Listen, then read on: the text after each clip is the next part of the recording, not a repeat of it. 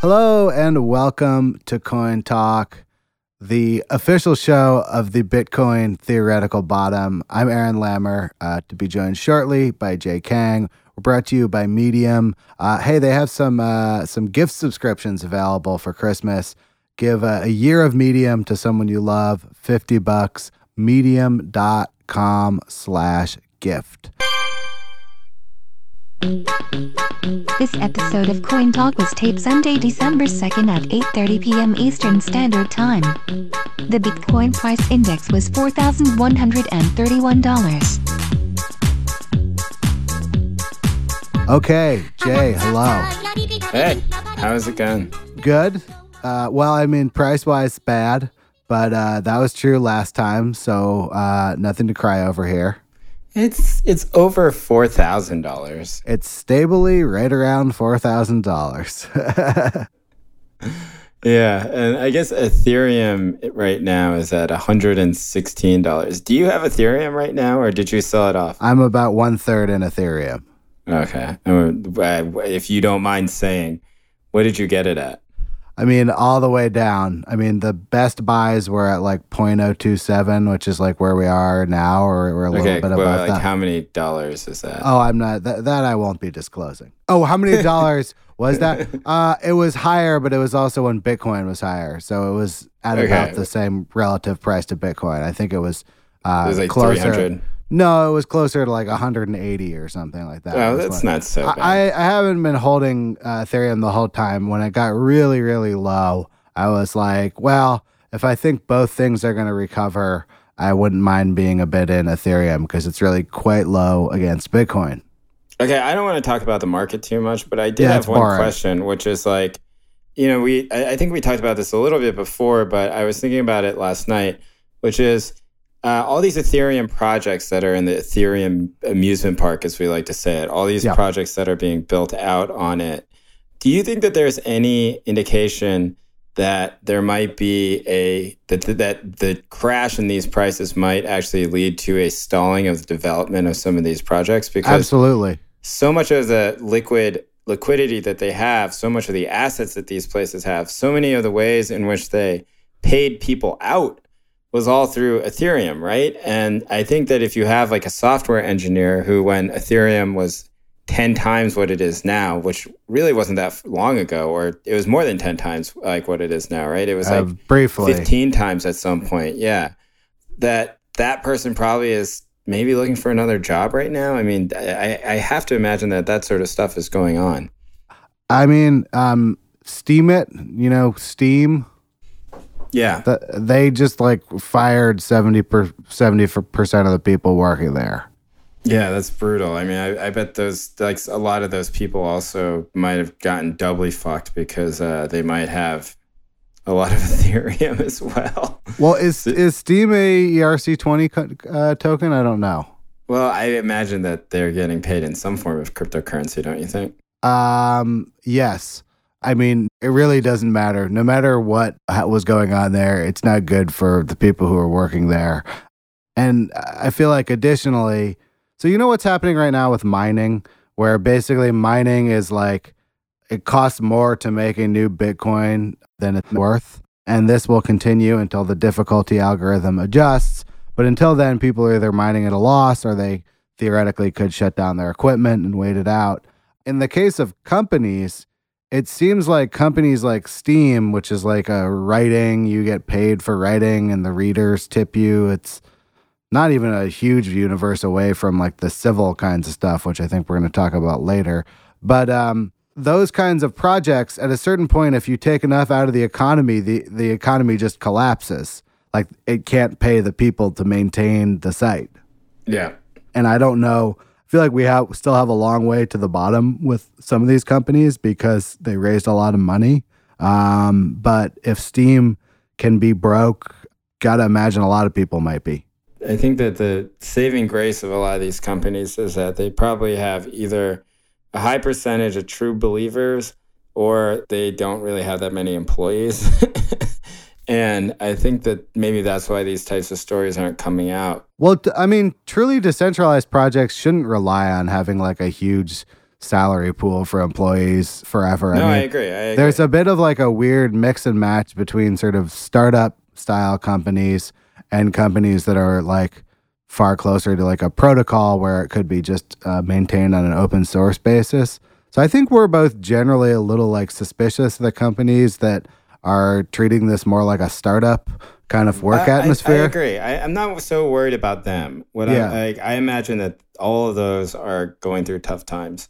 What I'm more worried about is the talented software engineer who maybe a year and a half ago started working in the crypto space and you know uh, has gotten wrecked and a lot of his payments were in cryptocurrency if that person is just moving on because like i was thinking that if there was a time to have a brain drain out of crypto it would probably be about right now right where things just look bad and where like all the news is bad and you can say that that's been happening for a while but i imagine that this isn't like some sort of breaking point but that there probably have been leaving people leaving the space for a while one of the examples of that I think is the first thing that we wanted to talk about today, right? Which is which is civil. The our old friend that we yeah, seemingly can't we, get away we, from. Um, we promised to never talk about civil on the show. Thus, we're talking about it repeatedly, though it is presently uh, dead, at least as a initial fundraising foray. So go back and listen to the civil episode if you haven't. Civil was supposed to be a offering for a journalism token that was going to power civil newsrooms. One of the publications is Popula. We've had Maria Bustillos from Popula on here. Definitely some true believers in the civil camp. And additionally, uh, definitely some people who were a bit overconfident in an ICO that didn't really appeal to the ICO market.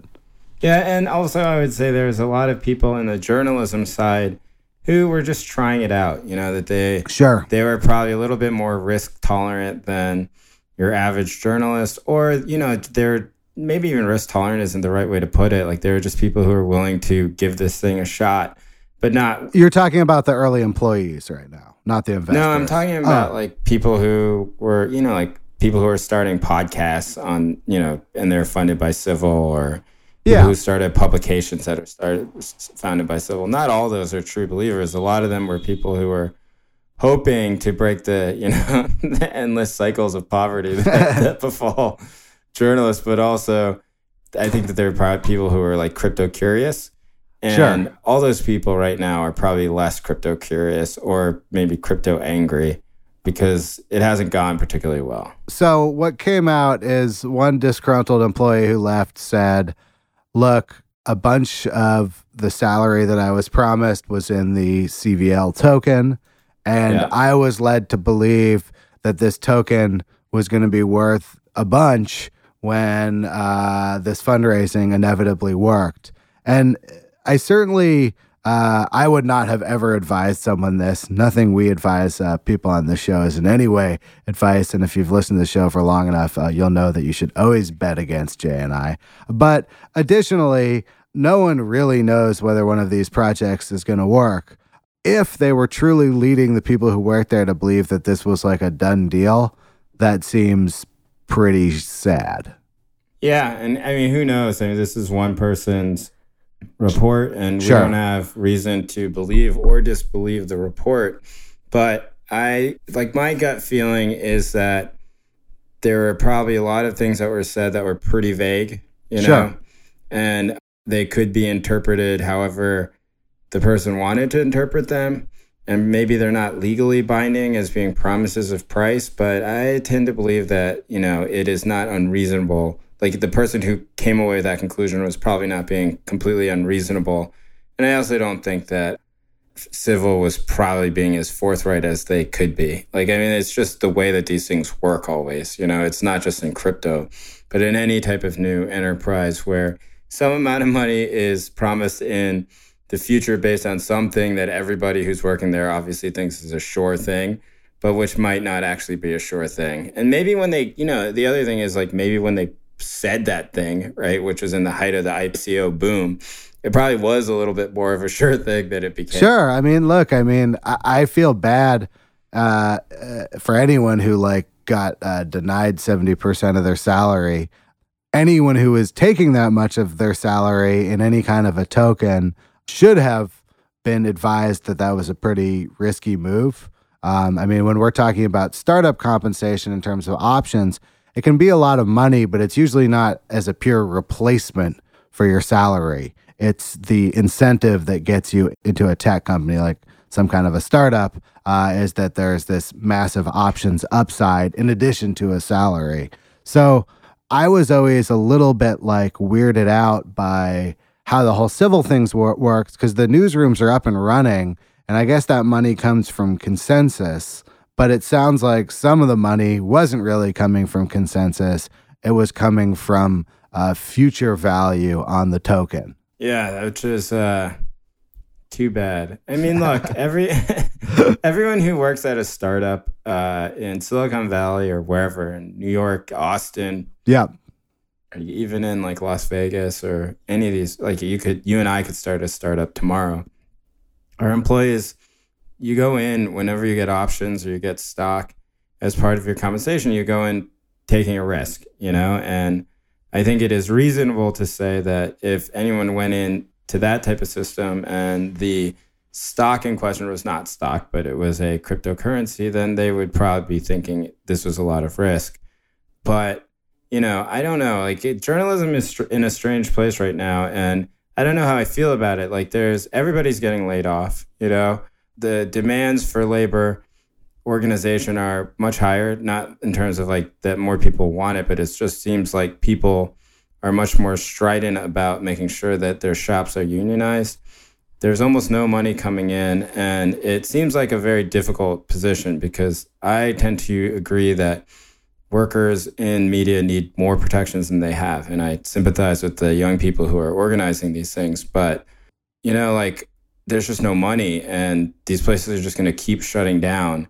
And I, I, just don't know what to do about it because, like, you, like Mic.com, for example, shut everything down recently, right? Uh, this week. Uh, I think they laid off their entire editorial staff. And the people at Mic were trying to unionize. And I think that instead of, of having that happen, they just basically jettisoned everybody. And I, I, just don't know how to stop that from happening because uh, unless like everybody in media across the board becomes unionized on on one idea, but I find that hard yeah, to believe. But doesn't like doesn't I mean I don't think unionization really answers at least in this case the central question, which is where's the money coming from? Like in trying to build civil, uh, trying to build multiple decentralized newsrooms you're trying to change the ownership structure and the yeah. revenue structure, but there still always has to be like an input of cash, like on one end. Like the cash no, has agree. to flow in. And whether it's this or Mic or whatever, at a certain point, it's not going to matter if the like there's like solidarity amongst the workers if all of these schemes basically outside of some sort of a weird uh, lotto ticket in the form of an ICO have yeah. no real financial basis. I mean, that's sort of how it feels in the wake of this civil thing. Is the only real chance civil had was dub money, was people to pump ridiculous ICO money and Otherwise, this was going to fail, and these people weren't going to get paid.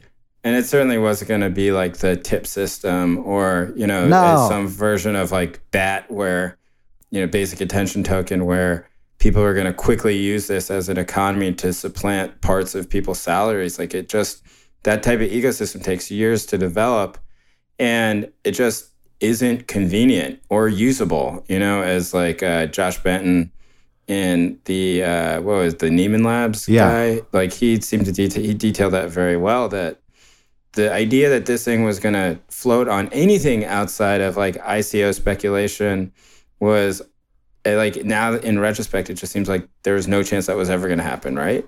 Jay, can I ho- uh, pose a hypothetical for you? Yeah. Let's say civil, the whole apparatus comes out a year earlier.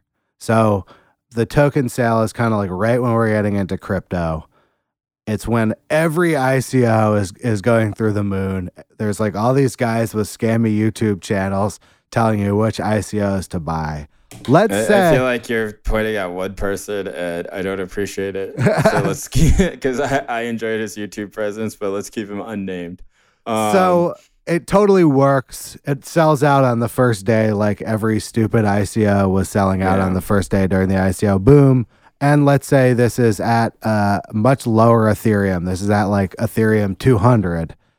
Then Ethereum shoots up to $1,000. Let's say some very prescient civil newsrooms like start going to fiat and funding themselves for the year. This feels like the only way that this was possibly going to work.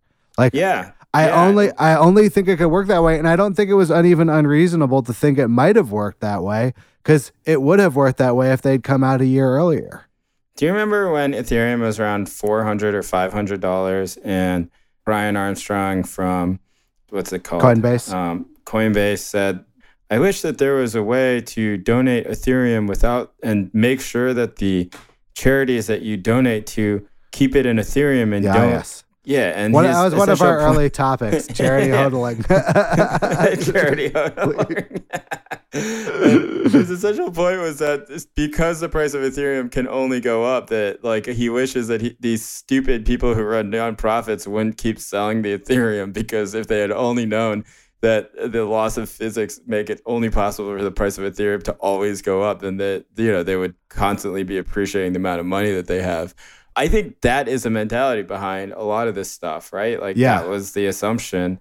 And maybe for a while, like it was almost reasonable to believe that. And maybe, and I actually do think that if that had happened, and, you know, like at least based on some inside sources and based on a lot of the news that have come out, like they didn't really have restrictions on when these people could dump these coins. And so let's say the ICO sells out and the price spikes 4x and it goes on Cryptopia and it goes on like KuCoin. Maybe it even makes it to Binance. Those people could have cashed out for a lot of money. And I think that's what everyone who was involved in it was hoping for. And it just didn't work out. Uh, in fact, it was like the opposite of working out. yeah, it And- really, really didn't even come close to working out. Yeah, yeah, Can I ask you about a different dimension to this uh, civil debacle? yeah. when I first heard about ConsenSys, and ConsenSys is uh, based in Bushwick and it's run by Joe Lubin, who's the, I think, rumored to be the largest Ethereum holder. I thought like ConsenSys had a bunch of different projects, like this massive umbrella of projects, and it kind of didn't give a shit about any specific one of them. So something like Civil failing, who cares? Like we have 40 projects coming out this year. Now that Civil actually has failed, it feels to me a little bit like ConsenSys is taking it harder than I expected them to. It seems like they really did try to prop up the sale and are kind of still like, you know, like when someone like really badly loses a football game but tries to give like the really positive press conference.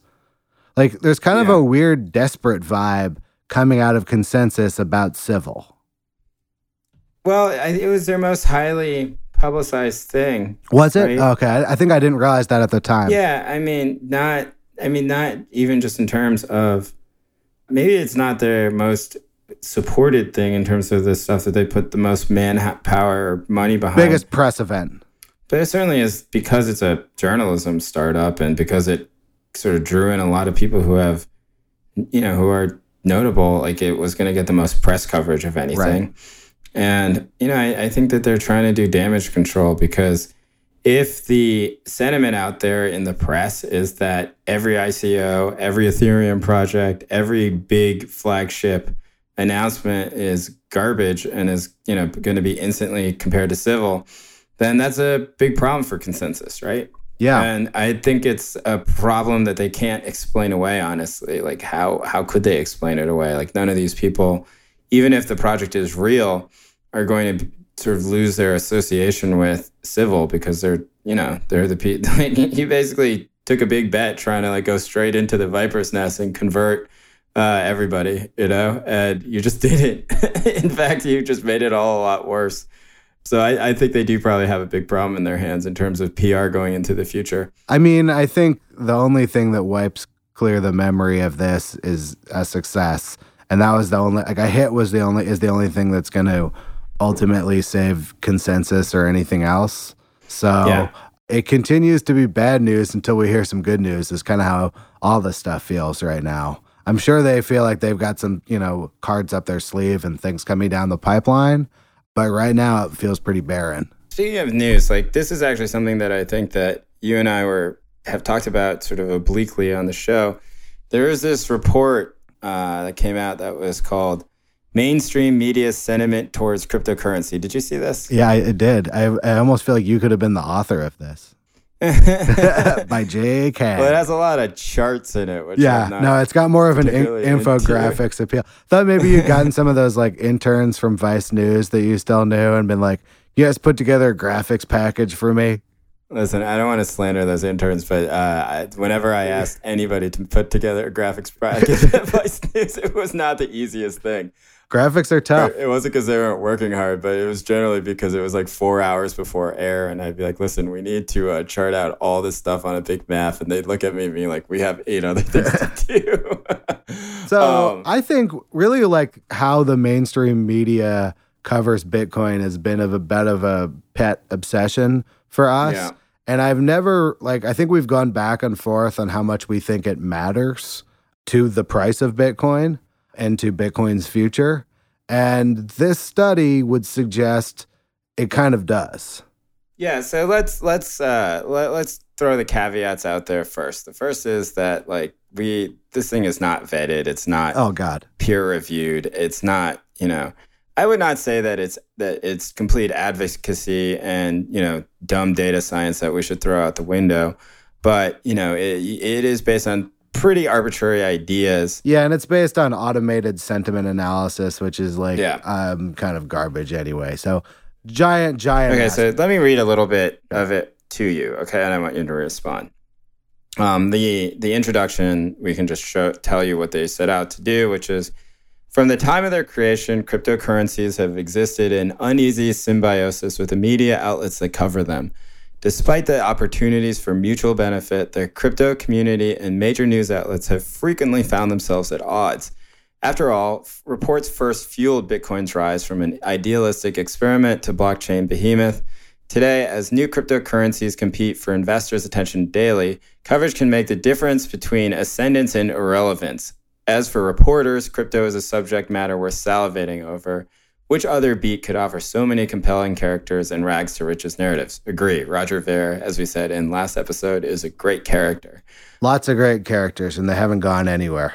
Yeah, and they so they go on to say that what they tried to do is study the complicated relationship between cryptos and the publications that have covered them, and they don't say that they are basically saying any sort of causation, right? No. They're not saying that one thing leads to another, but they want to see if there's any correlation. And what they generally found is that uh, at the very beginning, most of the coverage of Bitcoin was positive. you yeah, kind of like what's if I- Bitcoin?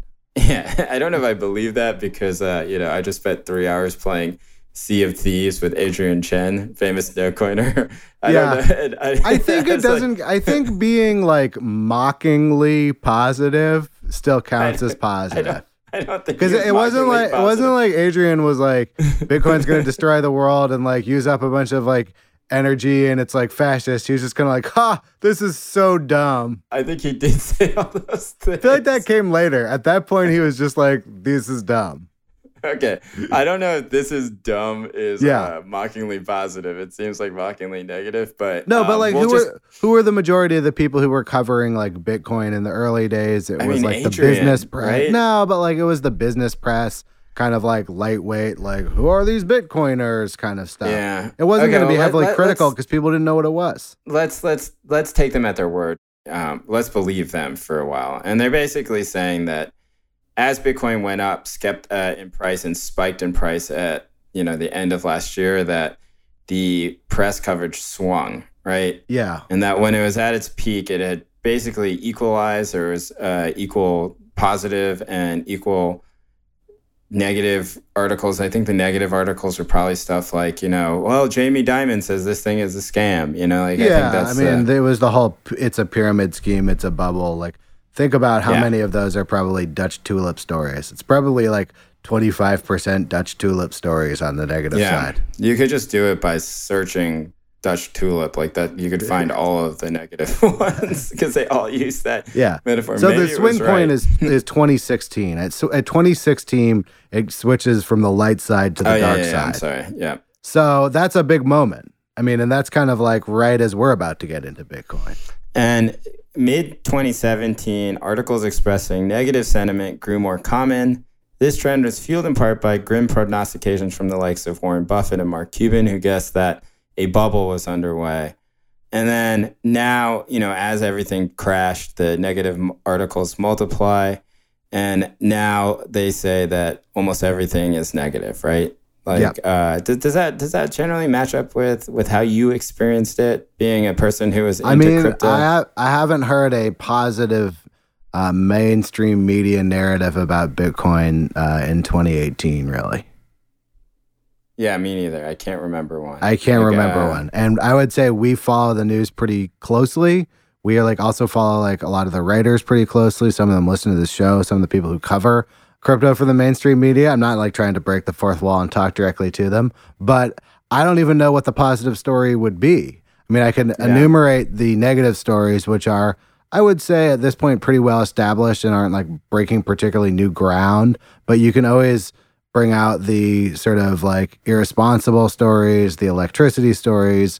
What is the counterbalancing? Like, if you had to write a super positive story about Bitcoin right now, what would it be in the mainstream media? I don't know. Maybe about our wonderfully entertaining and erudite podcast. yeah, I mean, it's tough. Yeah. And, and you, I remember, would bring up in early episodes that you know, there's no messaging apparatus for Bitcoin. Bitcoin does not, um, you know, publicize itself. But I don't think it's really just a Bitcoin problem. Are there really any like positive like altcoin narratives going right now? No, no, no. I mean, like people like Charlie Lee have kind of disappeared. You know, um, the people who used to be the face of these types of uh, projects are not heard from as much as they were. I don't know why. I think it's probably they're just like rich and being like, well, that was great. Well, I, I think no one let like look. These people like were the most visible at the top, and yeah. um, if you bought Litecoin at the top, if you bought Ripple at the top, if you bought Bitcoin at the top, if you bought Ethereum at the top, if you bought anything at the top, or and even really during any of 2018 or 2017, you're probably underwater right now, and you're probably not like oh, I can't be wait to be entertained by uh, the thought leaders of crypto. Okay. Um, I sure. I I did find something that was interesting in this, which I did not expect, and yeah. it was you know I wanted to ask you about it because they don't really have a good explanation for it, even though you know I don't think it's their job to have an explanation. They just want to present the data, and it's that when they look through all the articles written on crypto, they say that the outlets that skew liberal, and for examples, they have like CNN or the LA Times or the New York Times or Uproxx. shout out to Uproxx. shout out, I like this list. Steven but, Hyden, uh, formerly of Grantland, great music writer. I think he's over there at Uproxx. Yeah, so sh- yeah, shouts yeah. to Steven Hyden. Yeah, that that generally, actually, it's not even generally by a quite a significant margin. That liberal leaning publications had much more positive coverage of crypto than conservative. And for conservative, they're talking about Fox News, Breitbart, and the Daily Caller. Like, what what do you think that? What do you think is to account yeah, I'm a little surprised by that too. I mean, I guess it depends what you consider the set of uh, conservative publications. If you're talking about the National Review as opposed to, say, Alex Jones, then maybe. But, yeah, or like the Ron Paul newsletter or stuff like. I mean, like you know, like I'm not even being facetious yeah, here. I guess it depends if you exclude fringe conspiracy and libertarian conservatives from the conservative mix. Because certainly, I hear very little of positivity towards Bitcoin from sort of the business conservative wing, the Wall yeah. Street Journal wing, the Wall Street wing, the sort of markets thinkers wing. So I would agree that from that part of the publishing world, uh, it's been a long time since I've heard anything positive about Bitcoin. It doesn't even seem like there's a lot of enthusiasm around any of this like ETF, um, sort of official Wall Street products stuff as there was a year ago. Yeah. I think the SEC said that until like the exchanges cleaned up, they wouldn't even consider an ETF. So, uh, not a lot of good news. I, I think that the definition that they have of conservative is off Yeah. You know, like something like Reason Magazine, which is a libertarian publication, which I would say is certainly more like reputable and journalistically sound than like Breitbart or the Daily Caller. Like that's that's a conservative publication, you know? Like I don't know if they would consider themselves that, but they certainly aren't liberal and they certainly aren't centrist, you know? And they're very supportive of cryptocurrencies. And so I, I don't know. I, I just think that there's something maybe wrong with their data. But like again, if we take it at face, I, I just think that maybe cryptocurrencies were covered more by left leaning outlets than right leaning outlets and that maybe that has to do with it maybe there's just a smaller sample size I think it's just negative across the board. I mean, it's not like I really think CNN is like a bastion of liberal reporting that's like wacky, like Hall of Mirrors 2018 going into 2019.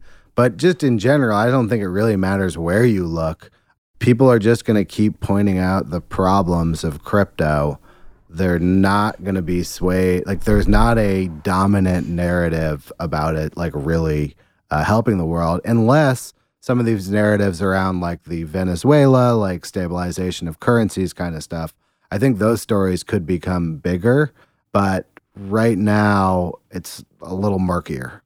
i think right now basically there's people are also ignoring it a little bit Yeah. right? Like uh, there's not really anything to talk about except people going broke. And how many of those stories can you really tell?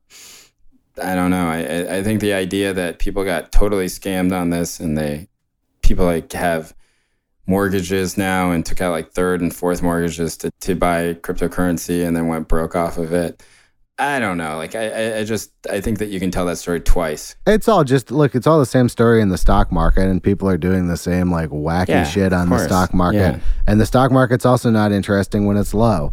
People want to read Yeah. about the stock market when it's surging through new records and various people are trying to take credit for it and there's fights happening.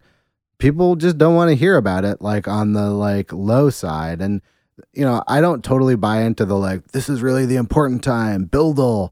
But I do kind of think it makes sense to have like hype cycles followed by miniature deaths, followed by hype cycles. And I can't really predict what the next hype cycle will look like, but it doesn't feel likely to me that like there isn't going to be at least one more narrative about this stuff. Yeah, it might it might take like a world changing event for that to happen, but you know, the nice thing about world changing events is that they happen quite frequently. It's definitely going to Um, take something. Yeah. it's not gonna just be like people being like, "Oh yeah, remember Bitcoin? Yeah. that was cool." um, but so just to end this section Yeah. here, like their conclusion is essentially, and you know, like I find this to be super mushy and unsatisfying, and maybe not true. Whatever your own biases may be, the influence of press reports on cryptocurrencies is difficult to ignore. In traditional domains of finance, it's long been understood that media can move the market, but in an industry in its infancy, the press may be particularly powerful. Before you make investments based on the latest hot take you've read online, consider the ideological disposition of the article's author, as well as the, as well as of the position. Shots See, this is where it falls apart for me. Shots fired. Yeah, this is where. Is the person speaking to you wearing a Ron Paul badge? no, but really, like I, I was when I was reading this report without doing any research into Clover, the uh, first like six paragraphs, I was like, Eh, I don't know about this, but you know, maybe it's interesting. And then when I got to that, I was like, oh my god, who wrote this? is it somebody? Is it somebody in the Pepe like Telegram group? Yeah. Because this is essentially what they're saying, you know. Consider your biases, dude. Yeah, yeah, like Isabella, because you know, like they're the people that they're mad at all the time, like the bloggers at FT Alphaville. You know, they, they think, oh, well, they're biased. And we're like, no, they're reporters, and the news is bad, so they're reporting bad news. I'm sorry. yeah, I mean, forever, most of the interesting news is going to be bad. Forever, most of these dudes are going to be freaking out. I feel like I wish that crypto could get a slightly or healthier respect for journalists, not because I think like it's some horrible thing to not respect journalists or to not be into this kind of coverage, but because it would suggest that they understood better like what reporters are doing when they do their job, which is Yeah, like they're not like supposed to report like press releases. Like it's just a, like a misperception of what a journalist might be interested in about cryptocurrencies.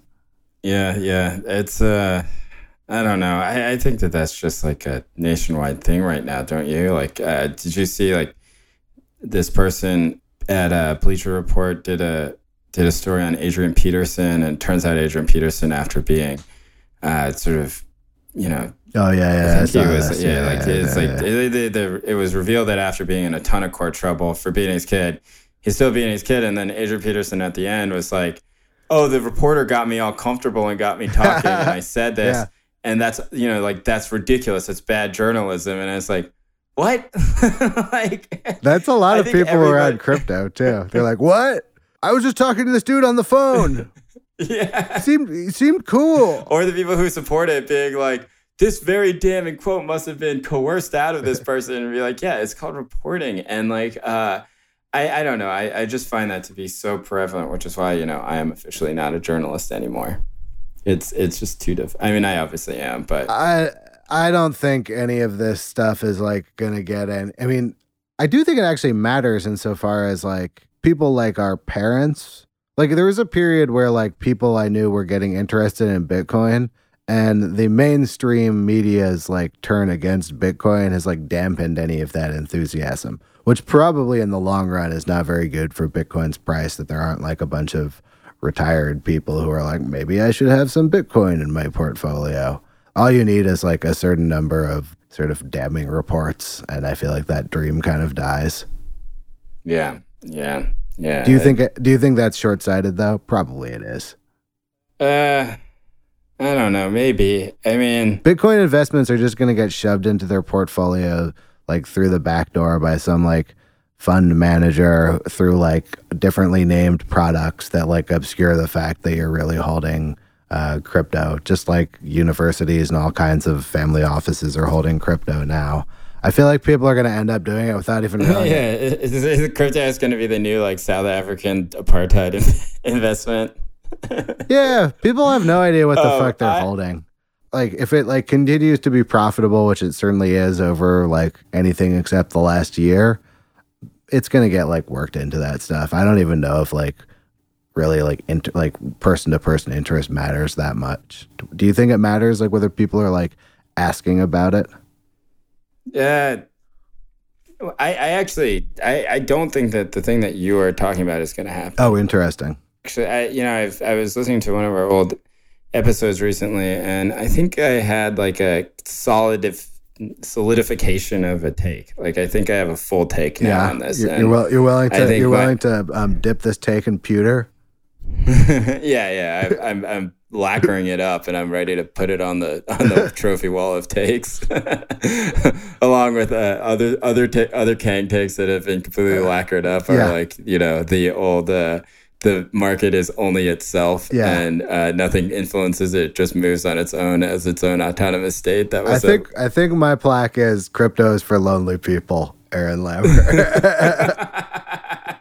and Bitcoin 10,000 by the end of 2018. yeah. um, I think that the lacquered up take that I have essentially is that I really don't think that this future is going to be through any, like when crypto comes back, I don't think it's going to be through, it might be partially through Bitcoin, but I don't think it's going to be through Ethereum or any existing project, and that there will be something new that comes along that solves a lot of these problems that doesn't have the baggage. And that uh, that that is the thing that people are going to get excited about. You're talking And- about Initiative Q right now, yeah. That's not a cryptocurrency. okay, sorry. sorry. I, so I don't think that crypto is going to sort of become this background, you know, investment noise. I, I, I think that there will be some other craze, but you know, the thing that that it is has not revealed itself yet. I just I just have a hard time believing that that what it is right now will stabilize at some point where it'll be worthwhile for people to have that in their investment portfolios. I uh, I'm gonna take the other side of that bet. I don't think it's gonna be a big percentage, but I think eventually uh, in the next couple years it's gonna start being like a, you know, just something that like it's not strange that you like get a bundle of tech stocks and some sort of Bitcoin futures as some sort of ETF. Uh, I think it'll eventually come about, but it, it uh, does speak to one of your other uh, lacquered takes, which is uh, that all of these exchanges and markets are deeply manipulated.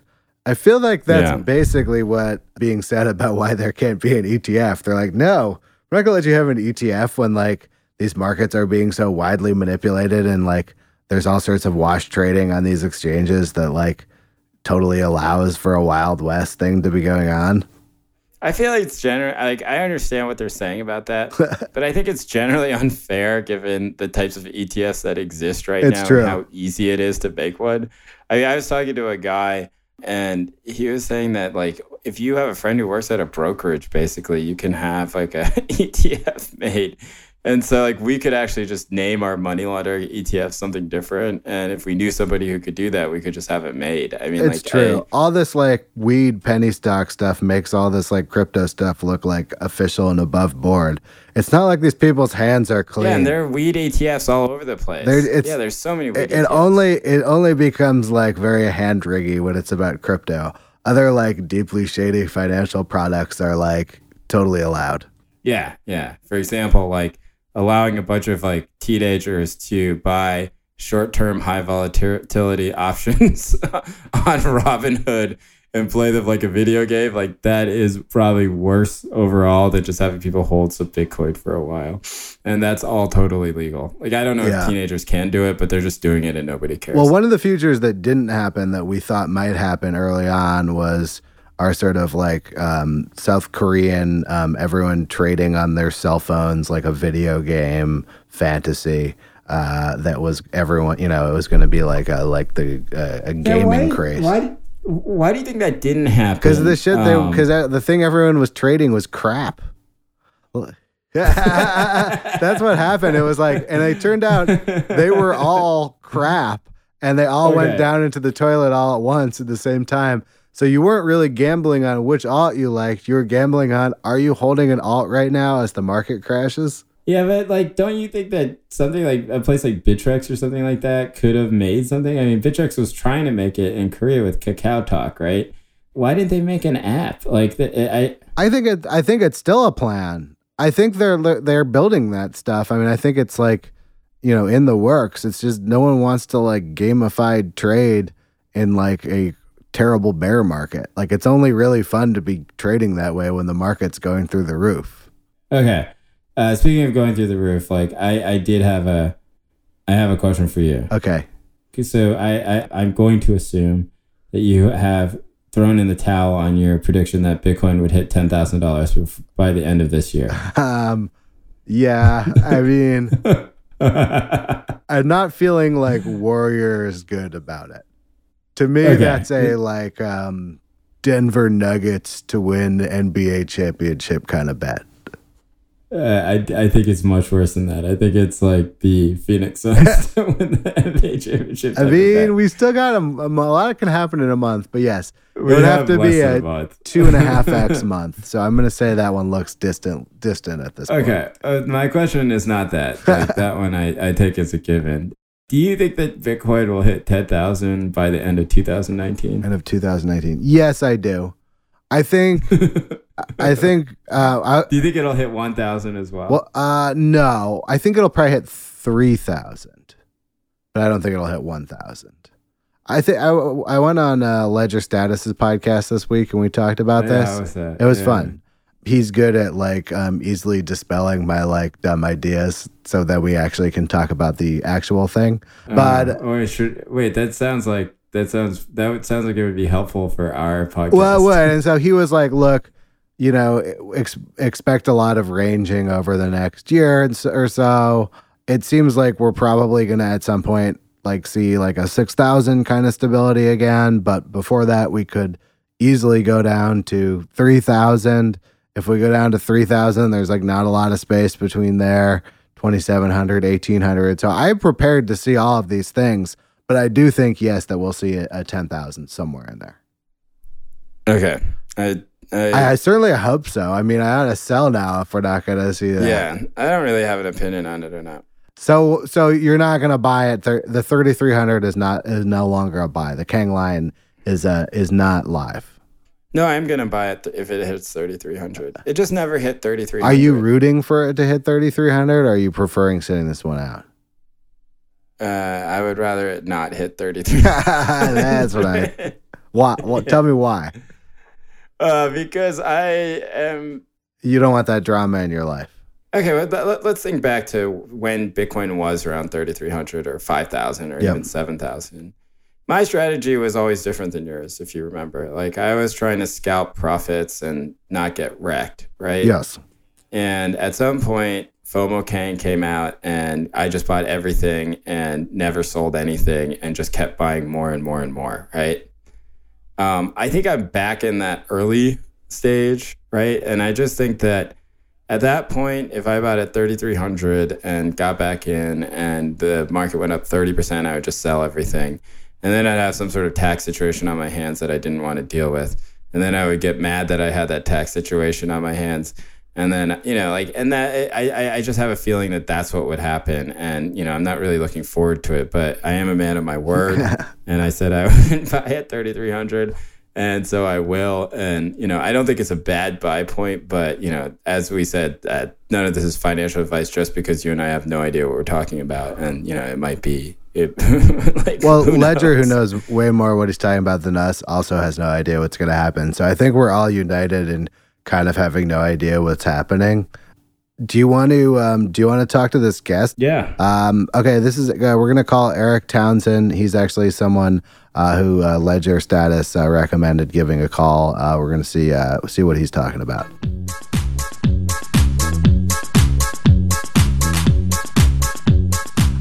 welcome, Erik Townsend. Ple- pleasure to be here. Thanks for inviting me. You have a new book out. I, I'm going to start a new policy on this show, which is plug the book up front so I can't possibly forget it at the end. What is the name of the book and, and where can people find it? The name of the book is Beyond Blockchain The Death of the Dollar and the Rise of Digital Currency. It's available now in paperback, audiobook, and Kindle. And uh, right now, as we speak, Amazon is running a, a sale on it, which was without my consent. Uh, so I don't know what's no, they, going they on there. They um, we, we have no control over that. Yeah, is a sale against your consent a form of censorship resistance or a form of censorship? Does it prove that we need decentralized Amazon?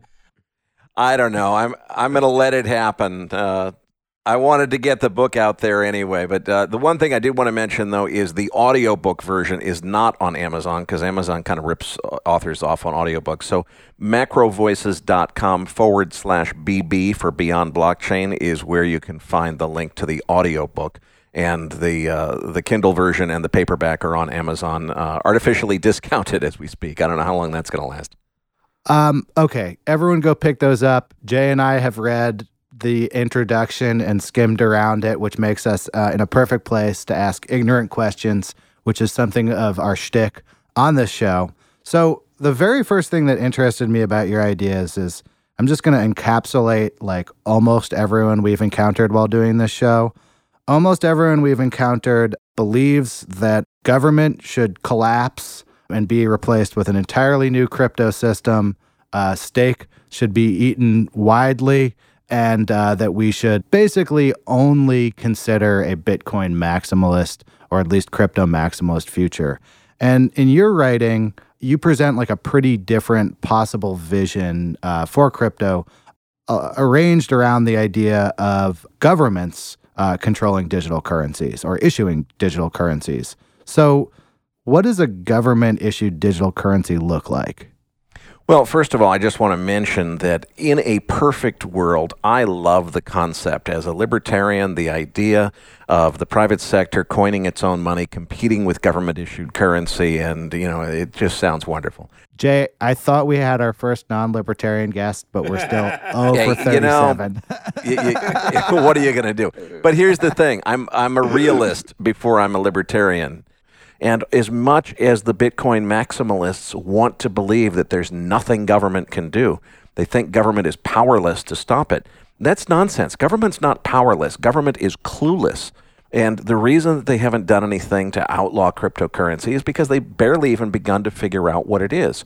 But they're slowly starting to wake up. And what I realized is we really need to separate the question of how will the invention of digital currency, digital cash, which was invented by Satoshi and the Bitcoin guys, how is that going to change the world, which I'm convinced it's going to change the world in profound ways? and separate that from the question of whether or not the cryptocurrency pipe dream, the libertarian pipe dream of private sector money competing with and winning out over government issued money is really going to happen or not. And I predict that what happens is government wakes up and recognizes, hey, this is a gift horse that's been looking us in the mouth for 10 years, and we've been t- so slow and stupid we haven't figured it out. But what we need to do is outlaw Bitcoin and create government issued digital currencies that have probably, unfortunately, the exact opposite design goals. So, where Bitcoin was designed to take power away from government, feels good, sounds good, but technology is a double edged sword. You can equally well design a digital currency to give more power and control to government. And I fear that that's the direction that we're most likely to be headed in. When I hear you talking about that timeline or, or that sort of uh, a sort of choice that people in cryptocurrency have to make and, and you know two divergent paths, like it does seem to me that there are a few projects that are around, based around central banks, like, you know, Ripple, for example, would be one. Why do you think these two things are mutually exclusive? Because I think that, you know, just from listening to you, it does make sense to me that a small dedicated number of people could be working on a project that they want to overthrow the global monetary system. And we can debate whether not that's realistic. I tend to side with you that it probably is never going to happen. But at the same time, you know, those people are never going to work for the government. You know, those people aren't going to work for Ripple. Like it seems like what you're describing to me is the current ecosystem in a way. Well, it's not at all two mutually exclusive paths. It's actually three competing forces that will influence an outcome that could go in any direction. So you've got foreign governments that their agenda really is not about digital currency. It's about getting the dollar out of the center of the global financial system. Digital currency is a means to an end. You've got the Bitcoin Topia guys who've got their view, and you've got a view that central bankers are just barely starting to wake up to. And it, it was amazing for me just on the day that my book came out that Christine Lagarde did exactly what I predicted central bankers would do, which is to say, hey, we need to start recognizing that digital currency technology is not something we should react to. Like, do we like the fact that Bitcoin was designed to disempower us? Rather, we should take the bull by the horns and we should design something that empowers us, the central bankers, to be in charge of the global financial system. That's just getting started. Can I zoom backwards here? I want to. I want to take it. Oh, Jay, will you come back with me to our very early days on this show? So I think about like what I thought about Bitcoin in the like first 10 hours that I thought about it, which is in some ways I think more useful than everything I've thought th- since then. When I first heard about it, I was like, "Oh, okay. Fake internet money. It's not the center channel. It's not the global reserve currency. It's like this side pot that like will get bigger and bigger and at some point maybe it'll be bigger than a medium-sized country and it'll always be this sort of alternate channel." And what I feel like I think I'm hearing you say is it's like a battle to the death. Like there that cryptocurrencies, digital currencies can't like coexist. One of these things will ultimately destroy the other. Bitcoin and other cryptocurrencies are definitely designed as you say as that side pot. They're not a major, you know, global currency system. They are an alternative to government issued money. I think yeah. that what's going to happen is government is going to wake up and say, wait a minute, this technology is really cool, not for the reasons that the Bitcoin guys love it, but for an opposite set of reasons, which wait, is just wait, as easy. I just I want to clarify one thing here. What like I have money in a bank account right now, right? That's not like physically in my possession. How would a digital currency uh, issued by the U.S. government look different than say U.S. dollars in a bank account? Describe to me like what that leap is and what kinds of increased capabilities that currency would have. You can design a digital currency system where government is easily able to trace and monitor and control every single transfer so that for every penny of wealth that exists anywhere in the financial system, the government can tell who's got it, where they got it from, when they got it, and under what conditions it was given to them. Wait a minute, isn't that isn't that Bitcoin though? Like I feel like all of the like crime stuff that's come out recently has been like you can peer right into the Bitcoin ledger and you can see where every Bitcoin has ever been. unintentionally, Bitcoin does do a lot of those things, right? Well, and the, the, the difference is that the Bitcoin system was designed to be pseudonymous to make it more difficult for government to monitor, control, and oversee the private affairs of, uh, of you know, right. the financial affairs of private citizens. The, either way, regardless of how successful they may have been at it, they were trying to take power away from government in order to protect the privacy of the people using the system the difference between you know green dollar bills and let's say Bitcoin tokens is every Bitcoin token has to exist in some Bitcoin address at any moment in time. And it's right. difficult to tell who owns that Bitcoin address, or it's a little bit difficult to tell. It's harder to tell with Monero. But if you're talking about a green dollar bill, you don't know who's got it. You know, it, it, it could go anywhere what digital currency technology does is it opens the door for an Orwellian outcome where we have a government issued currency system and nobody can do anything without the government knowing about it. Now, I don't think that's a good thing for humanity. My contention is government issued digital currency is coming whether we like it or not. So the choice for the smartest guys in the crypto community is either to say, okay, we may not like this, but if we're involved with it, we can influence the outcome and make it better than it would have been otherwise. If you don't do that, what you're going to get is the result of government doing its own thing without anybody from the crypto movement involved. And I think that that leads to a much more Orwellian output potential feel like this is all a good commercial for the coin center. But here's the thing like I, I don't disagree with your assessment of what may be coming but i don't understand why that would not be more incentive for people who have these beliefs to double down on the idea of a separate cryptocurrency that could be used you know with like-minded people. And i don't think that if you ask you know there's all sorts of types of money transactions that happen that people don't want tracked, right? That that that in fact, if they were tracked, that these people would end up in trouble, or they would, you know, they would have part of their privacy compromised. Like, what? Why isn't that world more of an argument for Bitcoin? Like, why why is it a argument for capitulation? Oh, I think it is in many ways. The fact that the cat is out of the bag and that Satoshi's invention of double spend proof digital cash and distributed ledger now enables governments to create something very scary, that is going to further embolden the, the crypto maximalist uh, viewpoint for sure. The thing is, I think that they're going to face some headwinds that they're not ready for. A lot of people in the Bitcoin Topia community are convinced that government is powerless to do anything. And the argument they usually make is look, Bitcoin is a protocol on a network. You can't outlaw a protocol. Well, it's true that it would be next to impossible to outlaw the existence of the Bitcoin network. What you can do is you can outlaw the conversion of fiat currency into or out of Bitcoin and other cryptocurrencies. Now, you certainly can't stop it completely. There will always be a black market for uh, digital currency, and I think Bitcoin will exist forever and ever, no matter what the government does. But government can be very effective if they outlaw cryptocurrency. And all it takes to get political support to do that is just to announce that it is in the interest of fighting terrorism. Yeah, that, false flag. going back to your idea about the global reserve currency.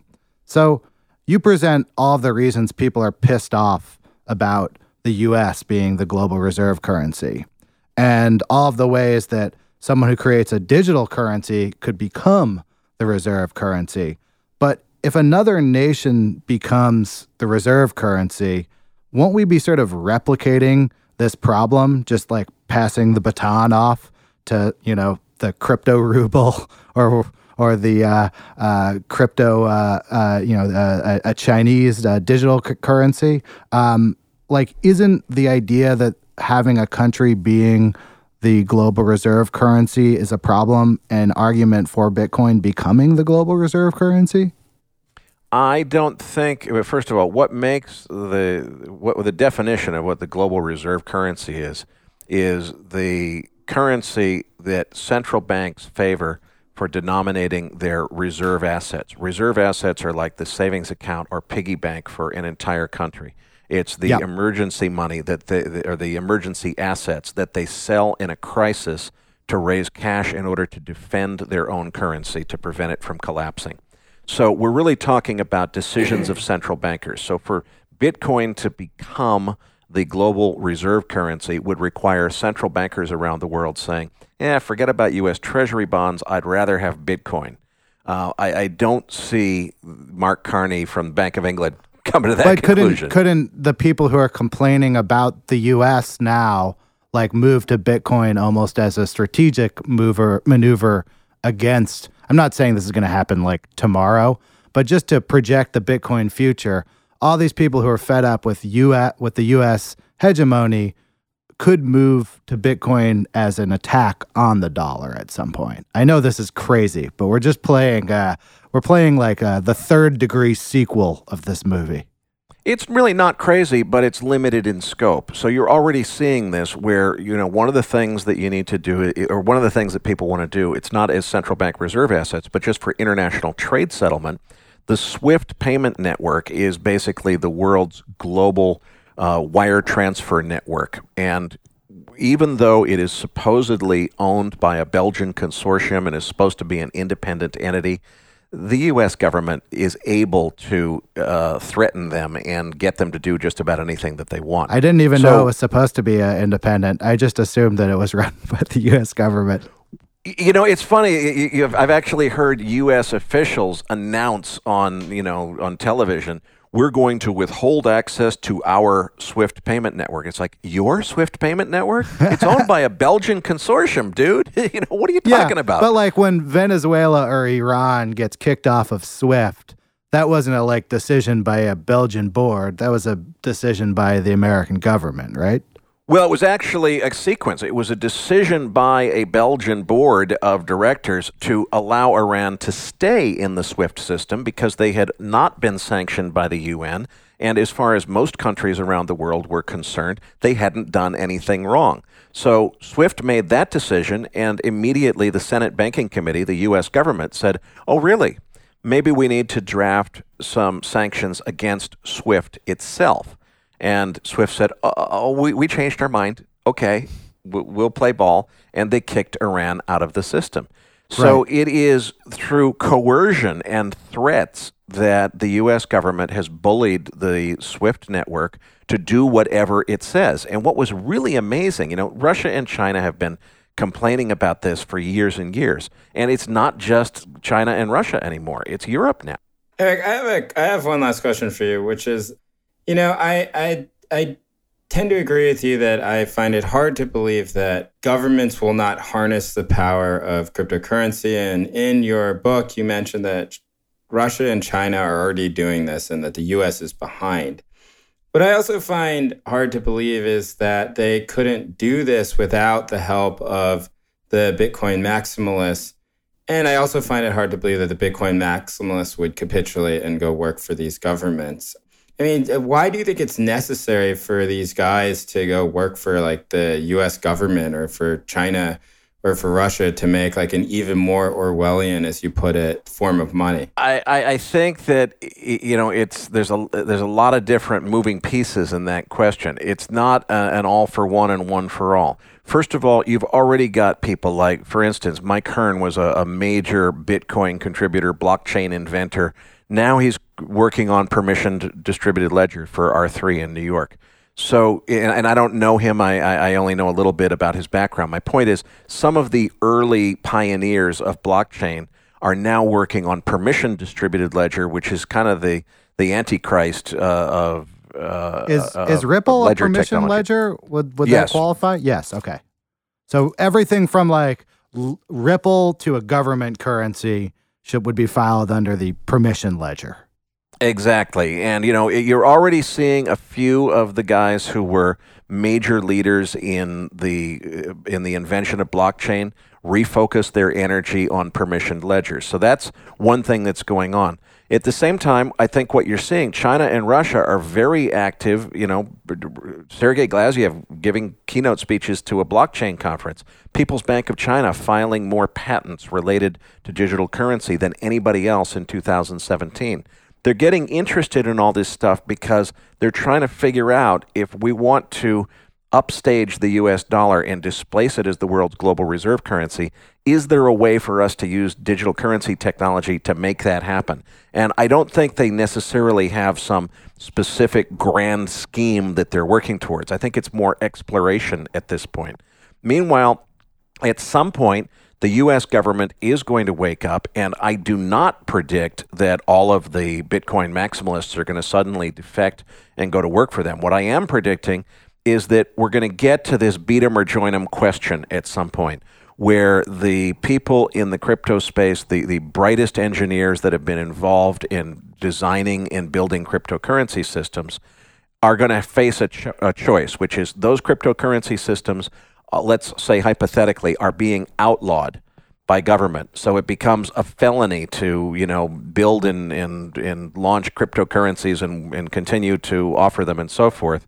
And there's plenty of opportunity, very high paying opportunity to go work for the private co- contractors that are building government issued digital currency.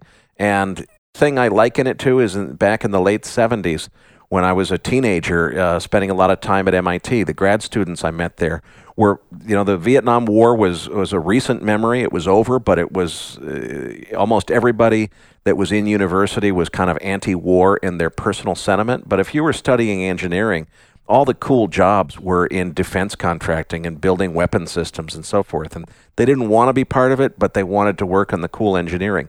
I think that what it's going to come down to for crypto engineers at some point in the future is there's this illegal stuff that has become outright illegal as opposed to right now it's a little bit anti-government but it's still legal it's still gray legal. legal gray legal it's gray legal. When it becomes clear black, no doubt about it, you are committing a felony in order to continue working on the stuff you want to be working on.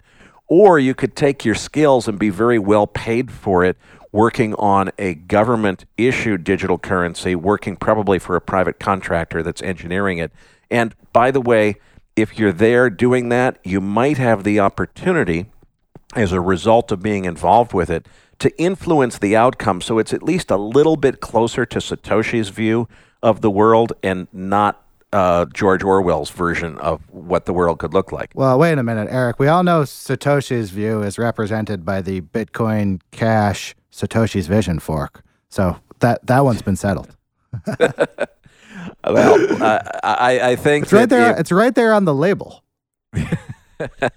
so I'll let you go final uh, final question here. How does it feel launching a book into a bear market? This book is uh, uh, just coming out, and we are, I hope, at the bottom of a massive, massive slide. It's frustrating as hell, and it's ironic. The reason, one of the things that the book predicts is this slide. So, you know, in theory, I ought to be celebrating, like, hey, my book came out and correctly predicted exactly the what's going on. Kafkaesque nightmare you're involved in here. But it's not working out that way because what's happening is most people are incorrectly just from the title. It's got blockchain in its name, and they're assuming it's another crypto blockchain book. The book is not about cryptocurrency and blockchain. The book is about why cryptocurrency is not nearly as likely as most people assume, to play a large role in the digital currency revolution that most people don't even understand yet. And uh, I did predict that Bitcoin would continue to sell off dramatically. That has now proven itself true, and I don't get credit for making that prediction. So it's well, frustrating. Uh, we we uh, we have been making fun of Bitcoin for a whole year on this show. We probably uh, brought about this bear market, and we're not getting any credit either. So uh, we can have a certain solidarity amongst ourselves as people creating quasi crypto media at a time when really people don't want to hear about crypto. But the good thing about a book is uh, uh, it'll still be on the shelves uh, as we're uh, recrossing uh, Bitcoin $20,000 in the near future. Okay. Sounds good. Um, all right. Well, um, where can people find you if they want to like follow like you, Twitter, newsletter, anything? Yeah, you know, the best place to follow me is macrovoices.com. I host a macroeconomics podcast. We have very little digital currency content, but uh, it's macrovoices.com, or you can subscribe in iTunes. The show comes out every Thursday evening. And uh, you can also follow me on Twitter at Erik S. Townsend. Uh, that's E R I K S like Scott Townsend, T O W N S E N D. Thank you so much for this interview. It's my pleasure. Thanks so much for having me. This episode of Coin Talk was taped Sunday, December 2nd at 8:30 p.m. Eastern Standard Time. The Bitcoin price index was $4,131. Coin Talk was edited by James Nicholson. I'm Aaron Lammer. My co-host is Jay Kang. Our partners are at Medium. You can find all of the episodes of this show at medium.com slash cointalk. That includes transcripts. If you enjoy Medium, give the gift of Medium this holiday season. Medium.com slash gift. It's 50 bucks. You can give someone a whole year of Medium. We'll see you next week.